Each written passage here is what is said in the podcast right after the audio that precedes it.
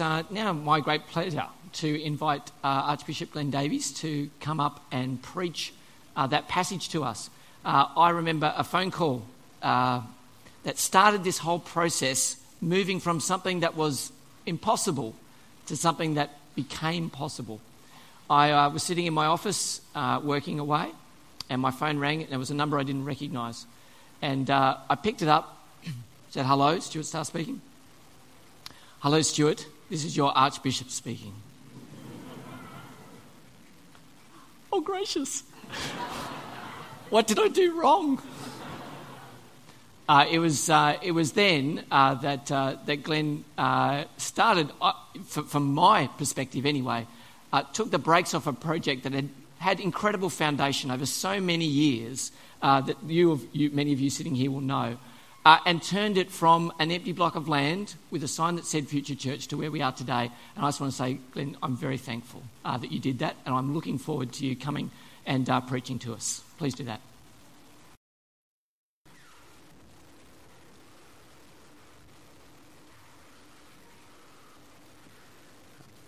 Thank you, Stuart. Uh, thank you very much for uh, reminding me of that conversation.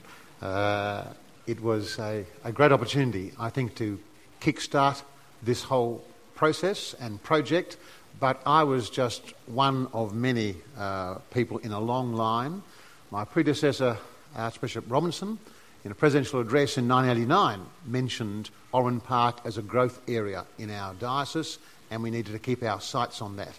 And uh, through the work of uh, Mission Property Committee, uh, Regional Council, uh, individuals and parishes who support it, uh, the Periches families, which is very kind uh, relationship and building together, have brought us to where we are today. And what a great day it is, isn't it? And great to see so many people out there. Uh, it's good to know that, um, you know, Stuart will be wearing robes from now on. Uh, you begin as you continue, don't you? And, uh, or perhaps just because the Archbishop's here, who knows, anyhow. But what a great day to celebrate in us, with some formality, but with great joy at what God is doing here and what God is to continue to do here. And this building is a facility for the people of God to grow. Uh, the image, the, the uh, logo design is that uh, tree behind me, uh, which is a, a, a symbol of growth. It's an organic symbol. And often the Bible describes the church both in organic and inorganic terms because there's a sense of a building, but also a vine, a body, and it's wonderful to be a part of this and to see the Church of God gathered in this very fine building uh, with the opportunity for expansion and uh, very well designed, and all those involved in the construction and architecture uh, and building. Uh, I'm very grateful and give thanks. Uh, let me pray before we look at this uh, passage from that Matthew read from Matthew's Gospel. Father, we thank you for your word. And we thank you for your Spirit who inspired these words so long ago by your Apostle Matthew. And Father, we pray that your same Spirit would work in our hearts, in our minds, and in our wills, that what we do would bring honour to the name of the Lord Jesus, in whose name we pray. Amen.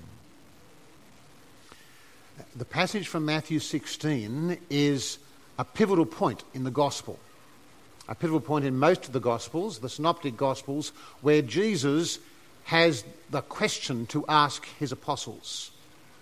He's just been feeding the 5,000 by the Sea of Galilee. He's uh, taught the disciples, and then they've gone up to the far north, to a place which uh, in today is called uh, Panias. Uh, in those days, it was called Caesarea Philippi. Caesarea Philippi was a, uh, it had an ancient name of Panias because it was uh, where the Greek god Pan was worshipped, along with many other gods as well. It's now reverted to that name, but it was in the first century Caesarea Philippi.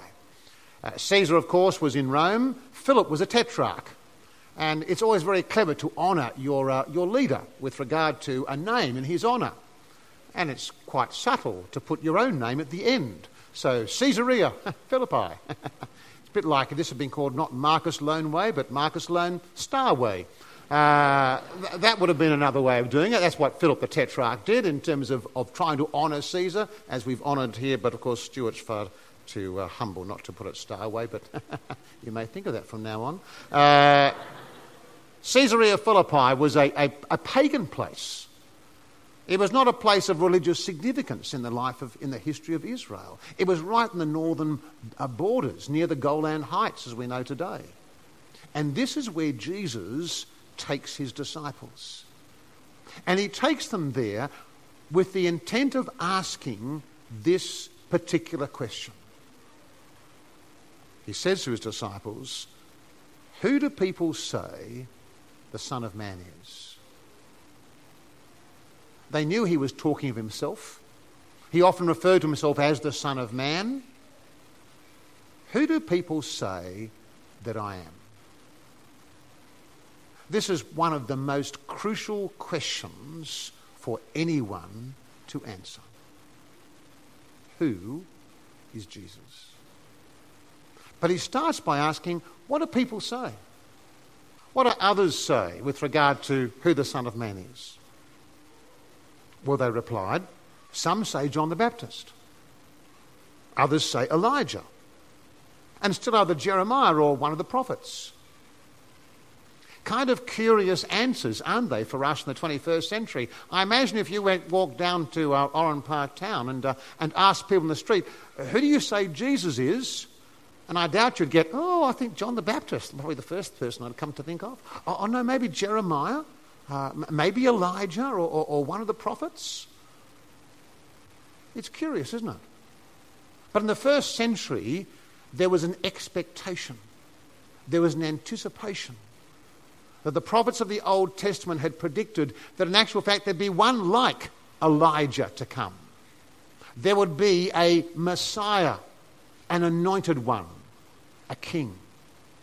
John the Baptist had actually foretold this, and John the Baptist, of course, had been recently beheaded, executed by the authorities, by Herod.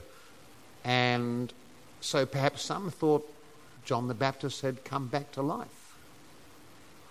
Certainly, there was an expectation that something was happening, and Jesus seemed to fit the bill. And the best they could do was describe him as one like a prophet. Islam describes Jesus as a prophet. And these first century believers were listening to the crowd. They'd done their little vox pops. They'd done a bit of research. They'd heard what people were saying. And so they reported this back to Jesus. Well, this is what people say. But then Jesus says, and looks intently to them and says, But what do you say?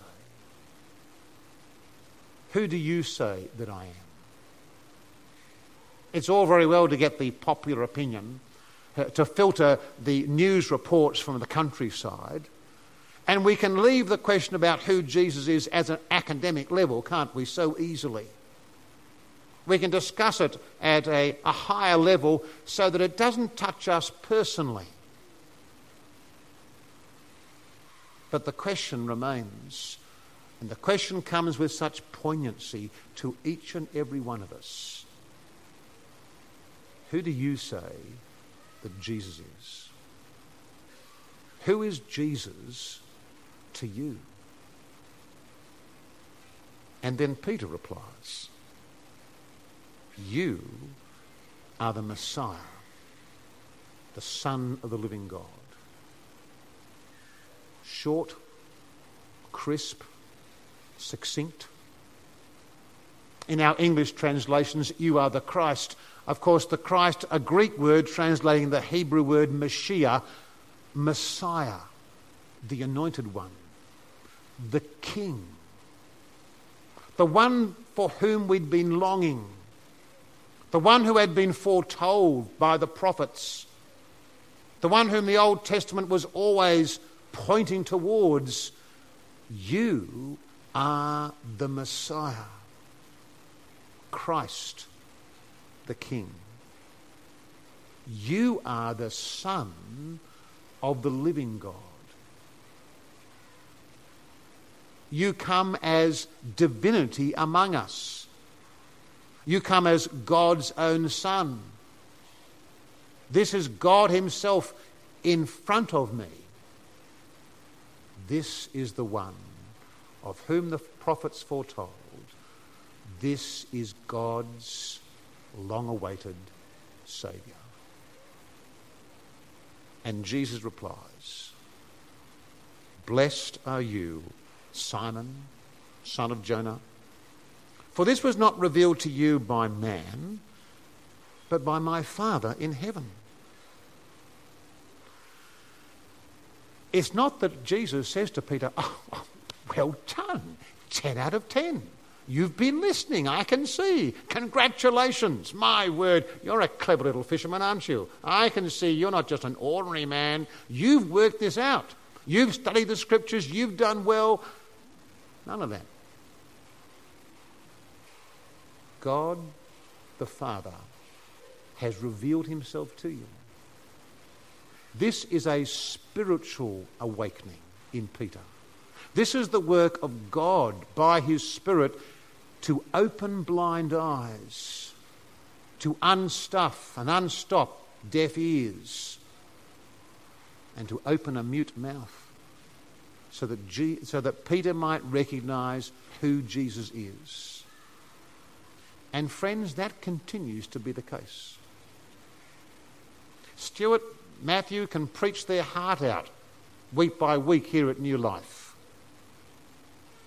But unless God takes that word by His Spirit and implants it in the hearts of people who are listening, it will have no effect.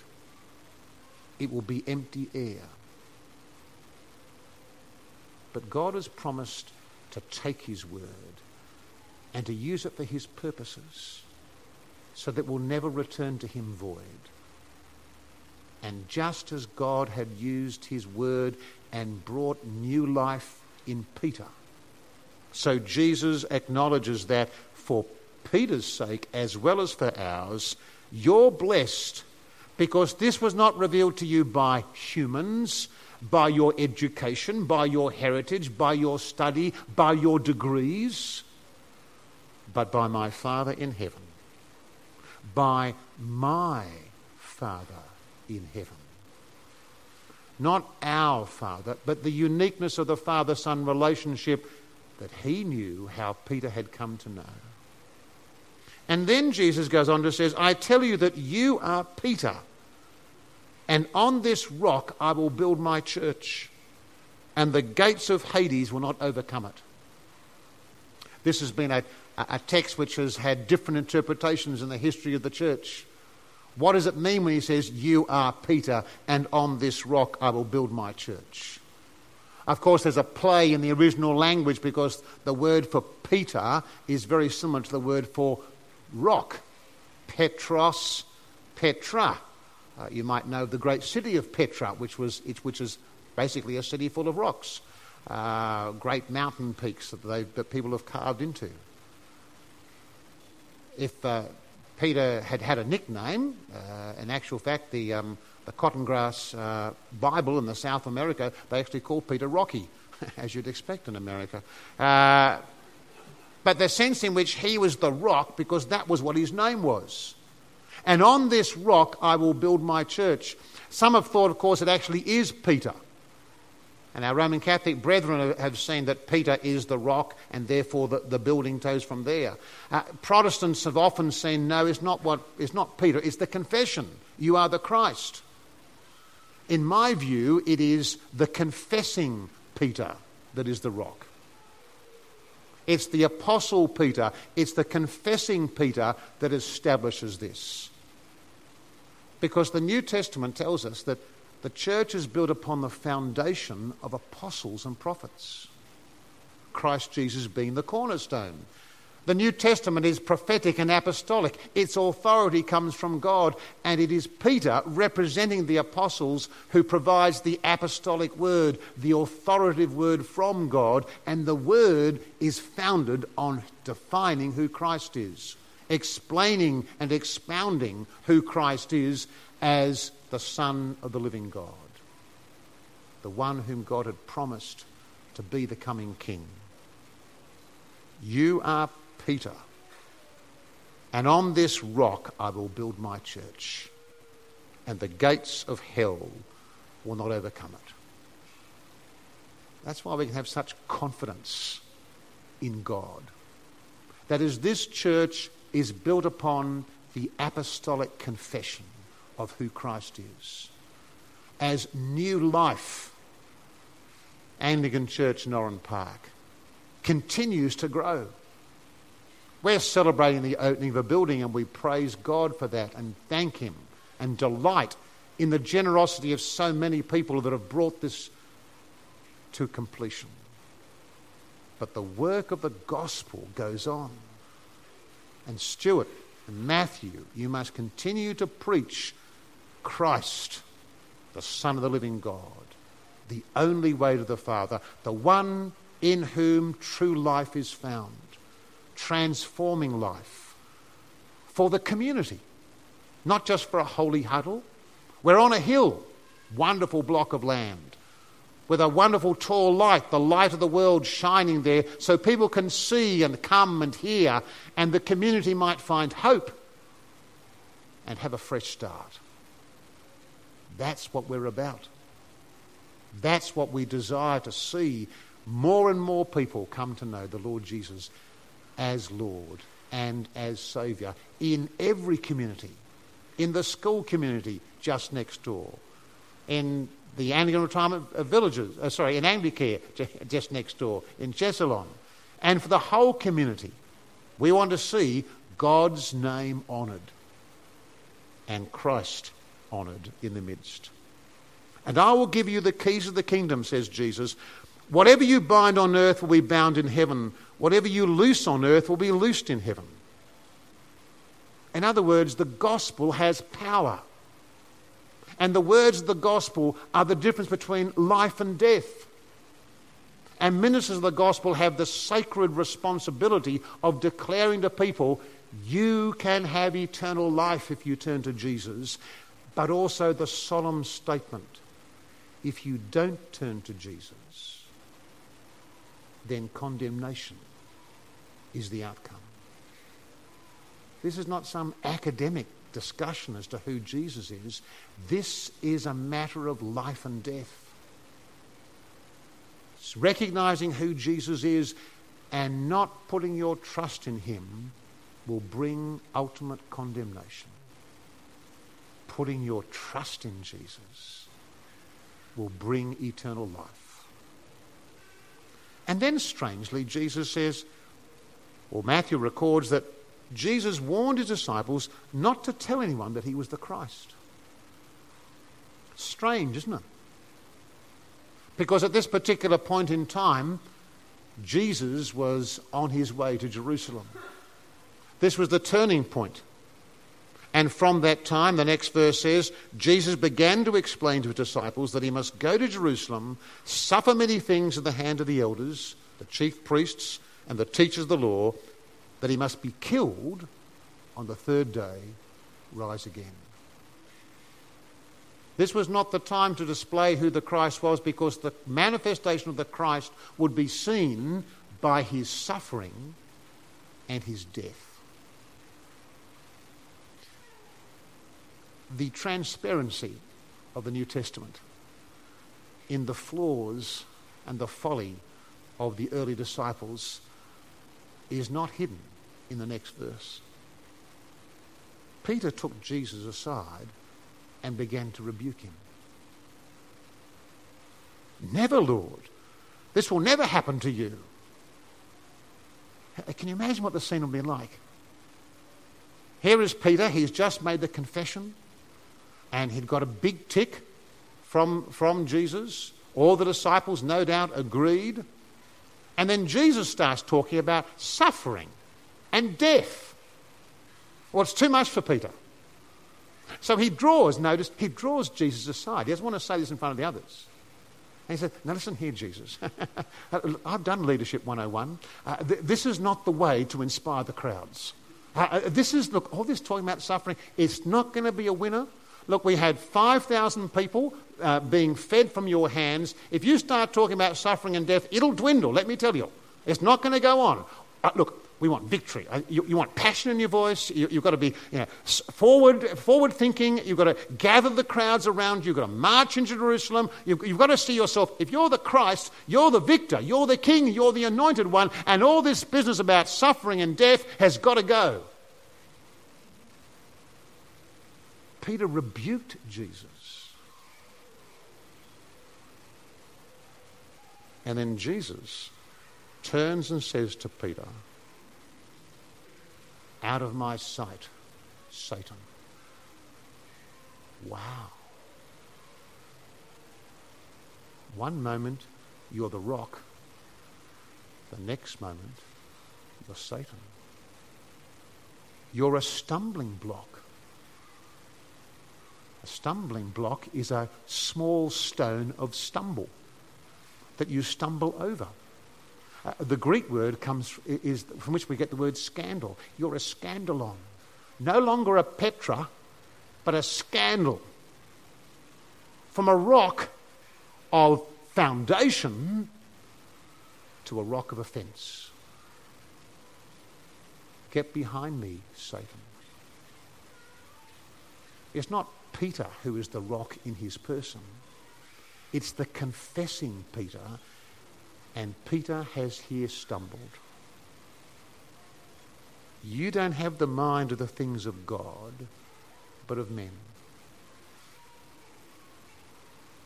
The church will be criticised for all kinds of things in this world, for our, our moral stance on certain issues in society, for our commitment to the teaching of the Bible in terms of morality in terms of every aspect of life, to the way we conduct business, relationships in the family, honouring people, doing good in the community. But we'll be criticised for all kinds of old fashioned ideas. But that's because we think the things of God and not the things of men. Good Friday, that day of death, and sacrifice is in our calendar a Good Friday because of what will come three days later. Peter did not understand that. He didn't understand what Jesus was going to do. And even though he'd talked about resurrection, it's as if he'd heard the word suffering and death, and that was enough. But then Jesus goes on and says, If anyone would come after me, they must deny themselves, take up their cross, and follow me. Because suffering is not just inimical to Jesus, but is reflective in the life of every disciple. Suffering, yes, even death. We've seen the way in which Christians around the world have suffered at the hands of militant Islamists. We've seen the way in which Christians have had to stand their ground and declare who they are. On the eve of Good Friday in Garissa, in a Christian college in the north of Kenya, not far from Somalia, jihadist Islamists came in and called all the students together and asked them this question Are you a Christian or are you Muslim? Knowing that to answer yes to the former would mean certain death. Yes to the latter would mean life.